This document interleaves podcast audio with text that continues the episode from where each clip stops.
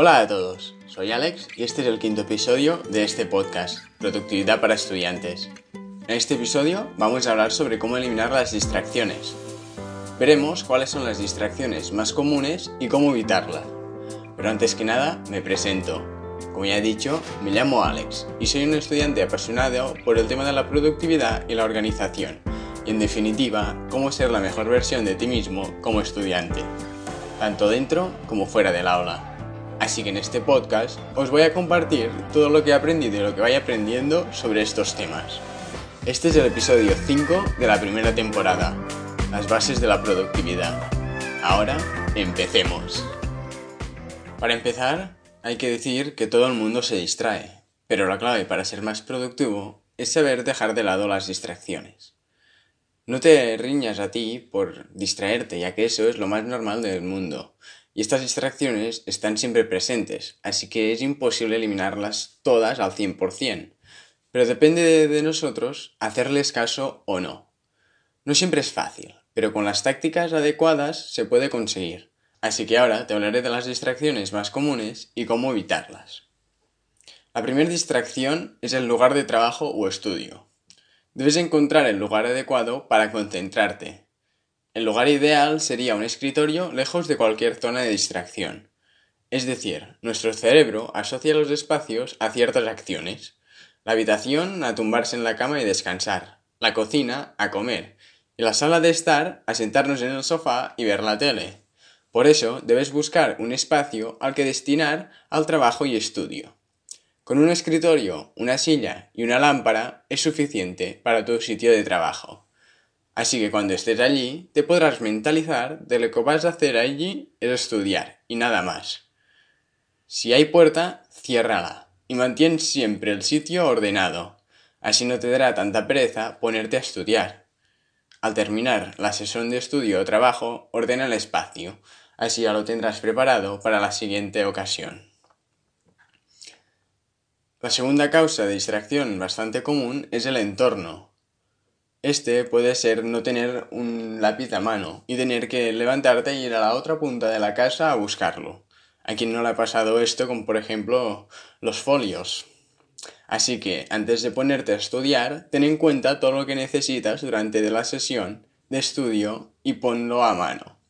Mantén cerca de tu escritorio todo lo necesario, como papeles, lápices y bolígrafos, marcadores, si es posible, mantén una temperatura óptima en tu habitación de estudio. Esta suele ser alrededor de los 22 grados. En verano puede ser un poco menor, de 22, y en invierno un poco mayor. Pero siempre debe estar alrededor de estos 22 grados. Y si es posible, intenta tener luz natural en tu entorno de trabajo. Otra de las causas más comunes de distracción es el ruido. El sonido óptimo para concentrarse es el silencio pero este es casi imposible de conseguir al 100%. ¿Quién está en un sitio sin silencio en el que poder estudiar? Afortunados esos, porque los demás no lo tenemos, este sitio. Así que si los ruidos que rompen el silencio te molestan, pon música. Debes elegir una música repetitiva, sin letra, que no te vaya a distraer, ya que la letra de la música distrae y la repetición te puede mantener en la zona, que es ese estado de concentración óptimo al que queremos llegar. Así que deberías utilizar música que ya conozcas en bucle para que tu cerebro no le dé importancia a esta y no le preste atención, y sirva solo para bloquear los otros sonidos que te puedan molestar. Puedes utilizar música clásica, blues o incluso techno, las cuales suelen ser muy parecidas, o también podrías utilizar una canción instrumental en bucle por varias horas. Haz lo que prefieras. Personalmente no uso música, así que cada uno debe adaptarse a sus preferencias. Otra causa muy común con la que nos distraímos son los pensamientos indeseados. ¿Qué quiero decir con esto? Pues a quien no le ha pasado que está intentando estudiar o hacer unos deberes y le han empezado a venir otras cosas en la cabeza. Como por ejemplo, ¿y qué habrá hoy de comer? O, hostia, tengo que hacer aún ese trabajo o tengo que pensar en llevarle eso a mi amigo. Todos estos pensamientos te distraen, y mientras tu cerebro está en proceso de concentración, estos van a aparecer. Así que ten un papel y boli a mano para ir apuntando estos pensamientos tal y como te vengan y sacarlos así directamente de tu mente. Luego puedes volver directamente a lo que estabas haciendo. Así es como funciona el cerebro, así que no te culpes por tener estos pensamientos, es lo más natural del mundo. Pero es por eso que tenemos que buscar una estrategia para sacarlos de nuestra mente y empezar y retomar de nuevo por donde pasábamos sin perder el tiempo. Ahora vamos a hablar sobre la mayor distracción que tenemos hoy en día. Y creo que todos estamos de acuerdo en que es el móvil. El móvil es la mayor distracción que tenemos. Cualquier cosa nos hace mirarlo. Y una vez lo hacemos, nos ponemos a mirar las redes sociales. Y para cuando nos damos cuenta ya ha pasado más de media hora. Y creo que todos nos podemos identificar con esta situación, ¿no? Así que debes deshacerte de él durante tu tiempo de estudio. Puedes pararlo, ponerlo en modo avión, en no molestar o en silencio. Haz lo que quieras, pero lo importante es no recibir ningún tipo de notificación. Luego, sepáralo tanto como puedas de ti, debido a que al principio te sentirás tentado a cogerlo. Si puedes, llévatelo a otra habitación. Dáselo a alguien y dile que te lo devuelva cuando hayas terminado o simplemente puedes cerrarlo en una caja con temporizador, estas que venden en Amazon, por ejemplo. En mi caso, simplemente lo tengo en silencio, en no molestar y solo recibo las llamadas de mis padres. El móvil lo pongo siempre boca abajo, para no ver si se enciende si recibe alguna notificación. Y si realmente necesito concentrarme, lo dejo en el otro lado de la habitación donde estudio. Otra de las causas con las que nos distraemos más es las personas. Si eres un estudiante que vives en casa de tus padres o con otras personas, es normal que estás entren en tu habitación o sitio donde trabajes y te hablen sobre algo y te distraigan. Antes de ponerte a estudiar, avise a quien haya en casa que por favor no te moleste si no es realmente urgente. Al principio deberás hacerlo siempre, pero poco a poco se irán acostumbrando a no molestarte mientras estés en tu zona de estudio. Otra cosa que podrías hacer es poner ese cartelito del hotel de no molestar en la puerta cuando vayas a estudiar y explicarles a las personas de tu casa que cuando esté en no molestar, por favor, no entren. Seguro que lo entenderán. Al principio probablemente alguna vez entrarán, pero eso es porque no están acostumbrados a eso. No te frustres y simplemente vuélveselo a explicar. Poco a poco lo irán entendiendo y le irán haciendo más caso a ese papel. Otra cosa que deberíamos hacer para evitar distraernos es planificar nuestra sesión de estudio. Es decir, deberíamos planificar qué vas a estudiar y cuándo. Planifica lo máximo posible tus sesiones de estudio o trabajo. De esta forma no perderás tiempo ni te distraerás pensando en qué tienes que hacer. Cuando te pongas a estudiar ya deberías tenerlo todo planeado. Sin pasarse, claro, debemos ser también flexibles. Pero así optimizamos al máximo el tiempo y no nos distraemos pensando en qué tenemos que hacer, cosa que nos lleva a otras distracciones. Puedes ponerte un tiempo límite para hacer cada cosa. Si no limitas tu tiempo, tardarás más que si lo haces. Es decir, tendemos a tardar el tiempo que sabemos que tenemos. Así que, disminuyéndolo, harás más en menos tiempo gracias a este extra de estrés sano. ¿Qué quiero decir con esto? Un ejemplo sería un trabajo. Cuando tienes un mes para hacer un trabajo, todos sabemos que vamos a tardar ese mes en hacerlo, debido a que al principio haremos poco y al final haremos y haciendo más. Pero si te ponen ese mismo trabajo para el día siguiente, seguramente seas capaz de hacerlo igual, debido a que vas a dedicar más tiempo y concentrarte más para hacerlo. A lo mejor no será tan perfecto ni pulido, pero lo importante es hacer las cosas y no ser demasiado perfeccionistas. Esta técnica de poner un límite de tiempo a las cosas no la puedes implementar de golpe o no es recomendable, pero puedes ir haciéndolo poco a poco. Así irás aprendiendo cuánto tardas en hacer cada tarea y podrás ir estableciendo estas fechas o este tiempo límite en cada tarea poco a poco a más de estas.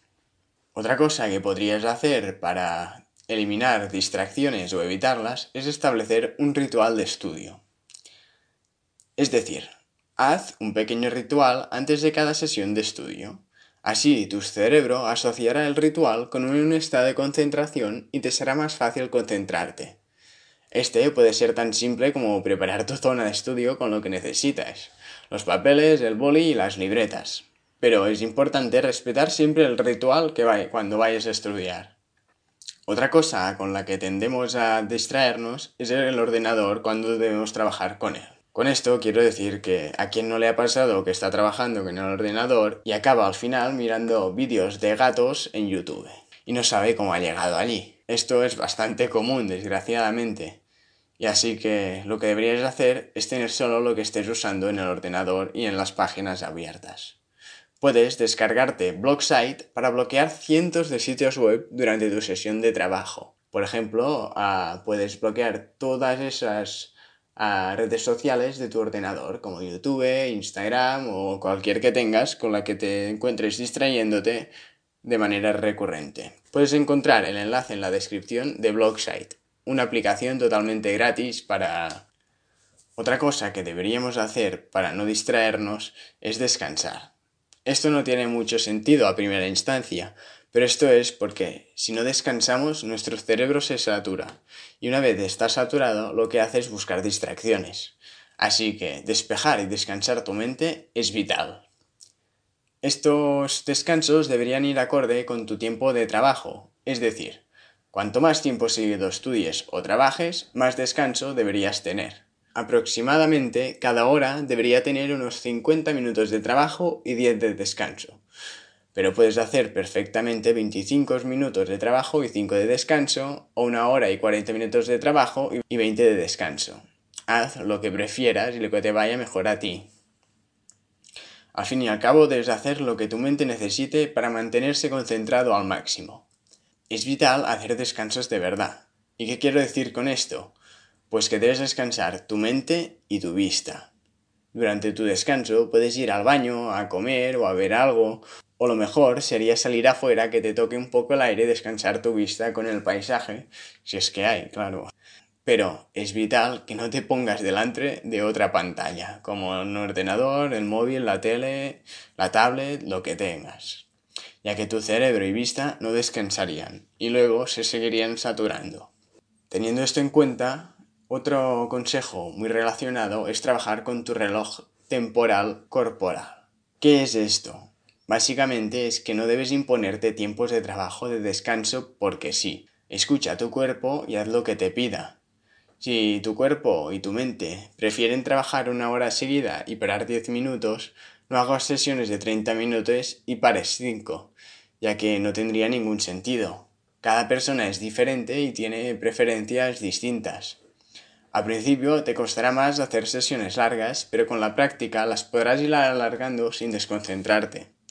Cosa que es vital si quieres realmente hacer más tareas en menos tiempo. Así que esto es bastante todo los consejos que te voy a dar. Pero antes de terminar el episodio quiero hacerte un pequeño resumen ya que te he dado mucha información. Si quieres puedes coger un papel y boli y apuntarlas y puedes ir implementándolas poco a poco en tu día a día. Primero de todo, busca un sitio de trabajo que solo sea para eso y ten todo lo necesario a mano. Si puedes, mantén tu sitio de trabajo ordenado y a una temperatura adecuada, de unos 22 grados aproximadamente.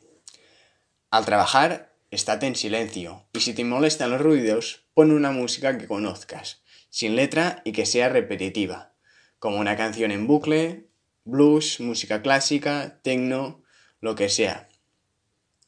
Ten un papel al lado para apuntar lo que te venga a la cabeza y te distraiga, como esos pensamientos de qué hay hoy para comer. Te lo apuntas y para cuando termines de estudiar, si quieres, vuelves a esos pensamientos. Sepárate del móvil, esta es la más importante. Haz que no suenen las notificaciones y tenlo lo más lejos de ti posible.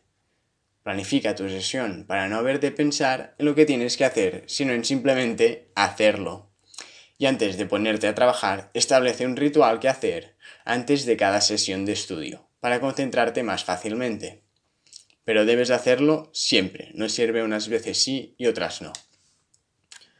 Cierra todas las ventanas del ordenador que no necesites y bloquealas con BlockSite. Puedes encontrar el link en la descripción. Recuérdalo que es totalmente gratis. a descansos de 10 minutos por cada 50 minutos trabajados. Pero esto debes adaptarlo. Así que por cada 50 minutos de trabajo, 10 de descanso. Pero puedes hacer aquí la regla de 3, que todos conocemos. Trabaja y haz descansos según te pida tu cuerpo. No le impongas nada que no le sea cómodo o práctico. Al descansar, no descanses con dispositivos tecnológicos, sino que sea la que te dé el aire y puedas descansar realmente tu vista y tu cerebro. Ahora ponlo en práctica y adapta estas técnicas a tus circunstancias y preferencias. Todos somos distintos, pero seguro que hay una, alguna técnica u otra que te sirve. Solo tienes que probarlo. Así que muchas gracias por escucharme. Ahora es tu momento de poner todo esto a prueba y empezar a tomar acción. Muchas gracias por haberme escuchado. Espero que este episodio te haya gustado y te haya sido de utilidad. Si es así, te agradecería enormemente que te suscribas al podcast y te animo a que compartas este episodio con un amigo o con alguien a quien le pueda interesar.